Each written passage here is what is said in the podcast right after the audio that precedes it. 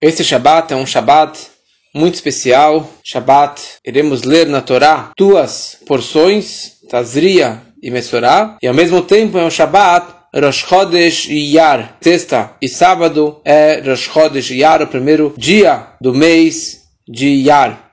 E é conhecido que Iyar é o acróstico de três palavras. Ani Hashem Rofecha, eu sou Hashem, o teu Deus da cura, o teu curador. A Torá é a fonte de tudo que existe no mundo. A Torá é o blueprint da criação e também das curas e de todos os remédios que existem. A fonte existe na Torá, consta na Torá. E principalmente uma cura espiritual. Como está escrito, por exemplo, uma pessoa que está com dor de cabeça e a Torá, estudando Torá, ele acaba trazendo uma cura. Torá meviá refuala olam, a Torá traz cura para o mundo. É interessante que na Torá tem dois versículos divergentes sobre como que Deus cura o doente, ou que, como que Deus retira todas as doenças. Tem um versículo que diz.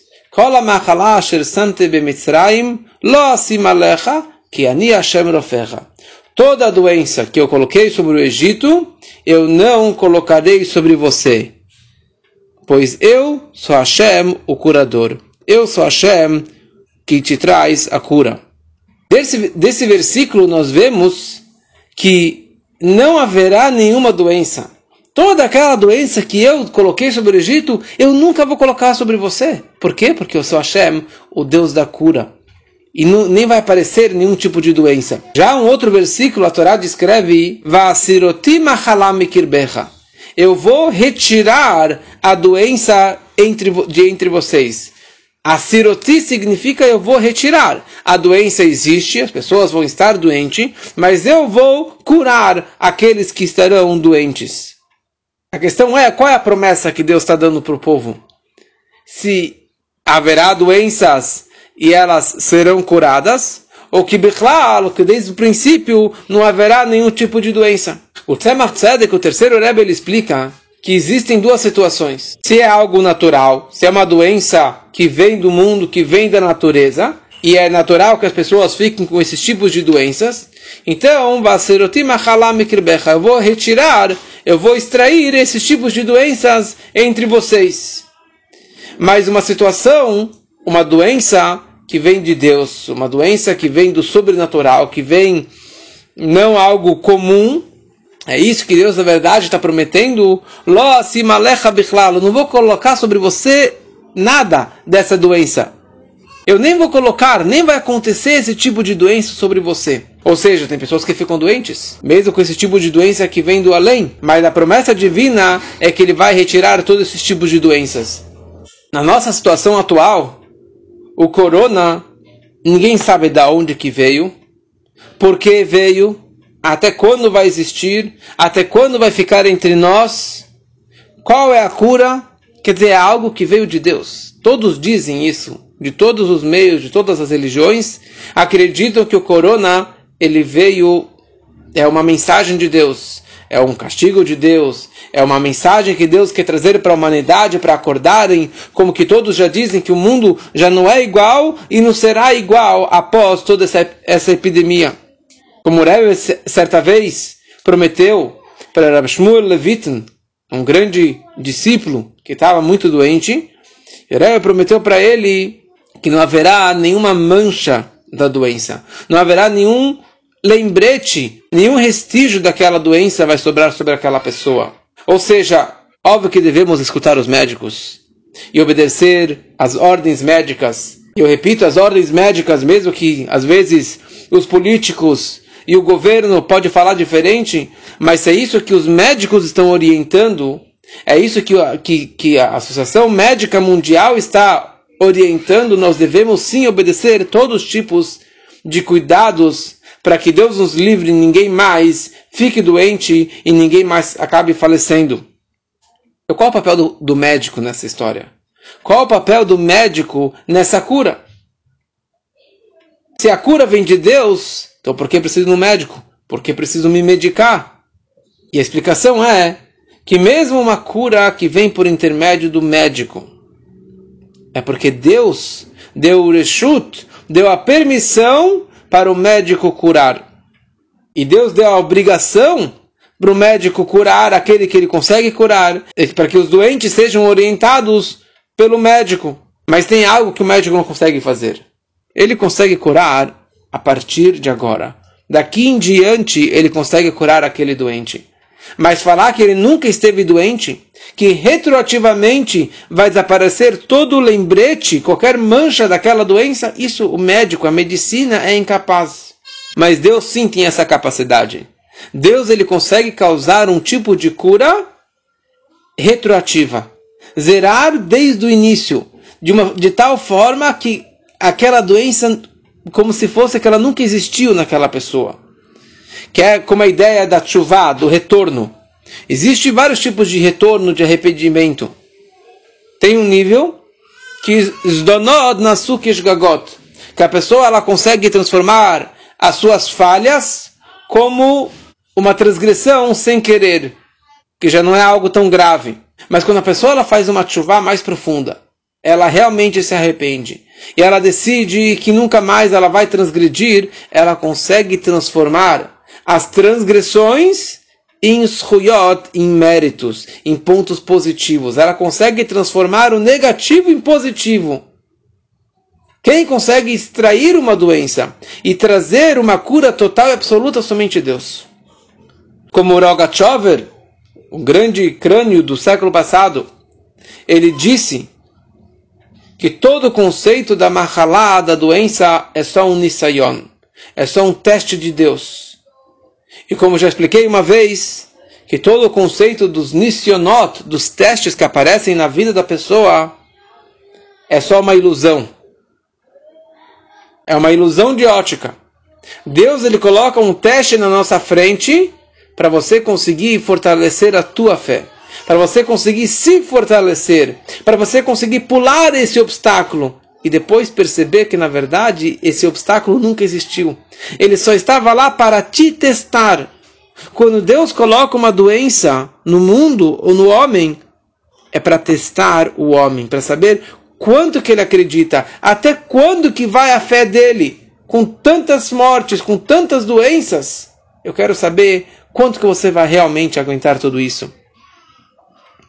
Eu vi essas explicações do Rabbi Simon Jacobson, ele contou que em 1990 o seu pai, um grande rabino, um jornalista, Rabbi, Rabbi Gershon Jacobson, ele teve em Rosh Hashanah, ele teve um stroke, um derrame, e estava muito mal, estava no hospital, estava uma situação muito, muito crítica, e quando foi véspera de Yom Kippur, que o Rebbe distribuía sempre o lekach, o bolo de mel, e o Rabbi Simon, Simon Jacobson passou no Rebbe, e o Rebbe deu para ele um bolo de mel, ele falou, pega esse bolo de mel para o seu pai, e manda para ele um Shanatová Metuká, que eu desejei para ele um ano bom e doce. E fala para o seu pai, quando ele terminar a sua shlichut no hospital, quando ele terminar a sua missão lá no hospital, ele vai sair de lá e que na, na sequência que ele veio, venha para cá. Ou seja, o Rebbe estava falando que toda a estadia, o fato que seu pai foi para o hospital, era uma shlichut. Ele tinha uma missão lá. Era algo temporário, passageiro. Ele tinha alguma razão que ele foi para lá. E no momento que ele escutou essa mensagem do Rebbe, ele já começou a sentir melhor. Porque o Rebbe enxergava dessa forma. E Deus consegue realmente trazer essa cura retroativa para todos que estão doentes neste mês de Yara, Ni Hashem Nofecha. Eu sou Hashem, o Deus da cura. Eu sou aquele único que consegue realmente trazer a doença e uma solução para toda essa doença que está pelo mundo todo. Que aliás consta no Medrash, Shirashirim, que antes da vinda do Mashiach haverá uma grande peste, uma grande epidemia no mundo inteiro. E está acontecendo. Então isso aqui é mais um grande sinal que Mashiach está aqui na porta, se Deus quiser. Esse Shabat nós lemos duas parashiot. Parashá Tazria e Parashá Metzorah. Existe uma situação que nas duas porções são discutidas, que é o que é chamado um metzorá. Metzorá é alguém que tinha manchas na pele. Essas manchas poderiam aparecer também nas roupas ou nas paredes da casa.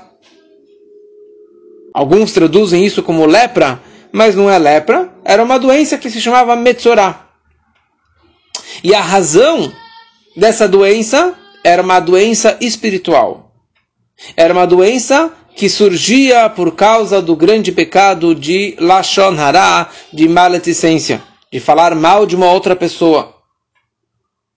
Quando a pessoa falava Lashon Hara, ele falava mal de um outro, e dessa forma ele acabava separando pessoas, falando calúnia de outras pessoas, então ele também ficava com essa mancha, e com essa mancha vinha um sacerdote, vinha um Kohen ao seu encontro, analisava os detalhes dessa mancha. Não vou entrar agora nos detalhes, o que mancha que era pura e qual mancha que era impura. Mas no momento que era uma mancha impura, o sacerdote, o Kohen, decretava que aquela pessoa estava impura. E ele ficava de quarentena. Ficava uma semana separado. E se a mancha continuasse, ele ficava mais uma semana separado. E é interessante que todo o período da sua impureza, ele ficava totalmente fora do acampamento. Badad Yeshev. E como Urashi comenta, que ninguém podia estar junto com ele, nem mesmo outros com essa mesma mancha, nem outros impuros poderiam ficar junto com ele. Por quê? O que, que tem de tão grave nessa situação? Que ele tem que ficar totalmente isolado, totalmente em quarentena, pois ele falou Lashonará. Já que ele falou mal de uma outra pessoa falou mal uma, do marido para a esposa, da esposa para o marido, entre um amigo e o seu amigo. Ele acabou separando pessoas. O castigo dele é elas por elas, que ele também deve ficar isolado e separado dos outros. Ficar totalmente fora do acampamento. Quanto tempo? Uma semana. É interessante também que o que faz com a roupa dele? Se foi comprovado que ele está impuro, a roupa dele estava totalmente impura e a única solução era queimar aquela roupa. Tem situações da pessoa que está com corona que também não tem o que fazer com aquela roupa, não adianta lavar, precisa simplesmente descartar ou queimar aquela roupa. E aqui nós vemos na Torá esses conceitos tão místicos, tão profundos. É interessante que sempre que eu estudava essa passagem ou muitas pessoas sempre questionavam que tipo de doença que é essa, uma doença espiritual, não é algo físico, é algo tão abstrato que surge do nada. E é uma pureza, uma impureza, vem o sacerdote, depois tem que trazer um sacrifício, e daí zerou aquela impureza, e todos esses cuidados que ele precisava ficar separado da, da, da, da comunidade, e com a roupa dele. Agora, com esses acontecimentos atuais, com o corona, nós conseguimos entender muito mais toda essa paraxá. E todo o conceito de pureza e impureza. E todo o conceito do tsarat, dessas manchas. Porque é algo que você não consegue enxergar. Nem por microscópio. E ele faz uma impureza tão grave para a pessoa. E tão forte. E tantos e tantos detalhes e leis e regras para quê? Para a pessoa conseguir sair desse tipo de impureza. É exatamente a ideia do corona. Ninguém entende o corona. Mas olha quantas regras, e cada dia surge mais um vídeo, mais um WhatsApp, mais uma, uma mensagem dos cuidados extras e extras para você conseguir evitar. E quando você sim adquiriu a doença, o vírus, como que tem que separar? E como que tem que se limpar, e lavar as mãos, e lavar a roupa, e assim por diante. Então, com isso tudo, a Torá facilitou todo esse conceito, e agora fica muito mais claro para que a gente possa entender tudo isso. Na explicação mais profunda, mais mística, o Alter Rebbe explica e todo o pecado desse homem, desse Metzorah, é, é porque ele motzi shemra, que ele falou um nome mal sobre uma outra pessoa ele xingou uma pessoa, ele falou mal de uma outra pessoa. E o fato que ele falou essa maledicência, o fato que ele falou mal de alguém, ele está criando um nome negativo. E ao mesmo tempo ele está mamshir shemot de klipot. ele está atraindo nomes, palavras das clipot, das cascas, das impurezas. Qual é o conserto dele? Qual é o tikkun dessa pessoa? Através do estudo da Torá. Por isso que a Torá descreve Zot, Zot Torah Torá. O conserto dele é se dedicar com a Torá, estudar Torá. Porque a Torá Toda a Torá são nomes sagrados de Deus.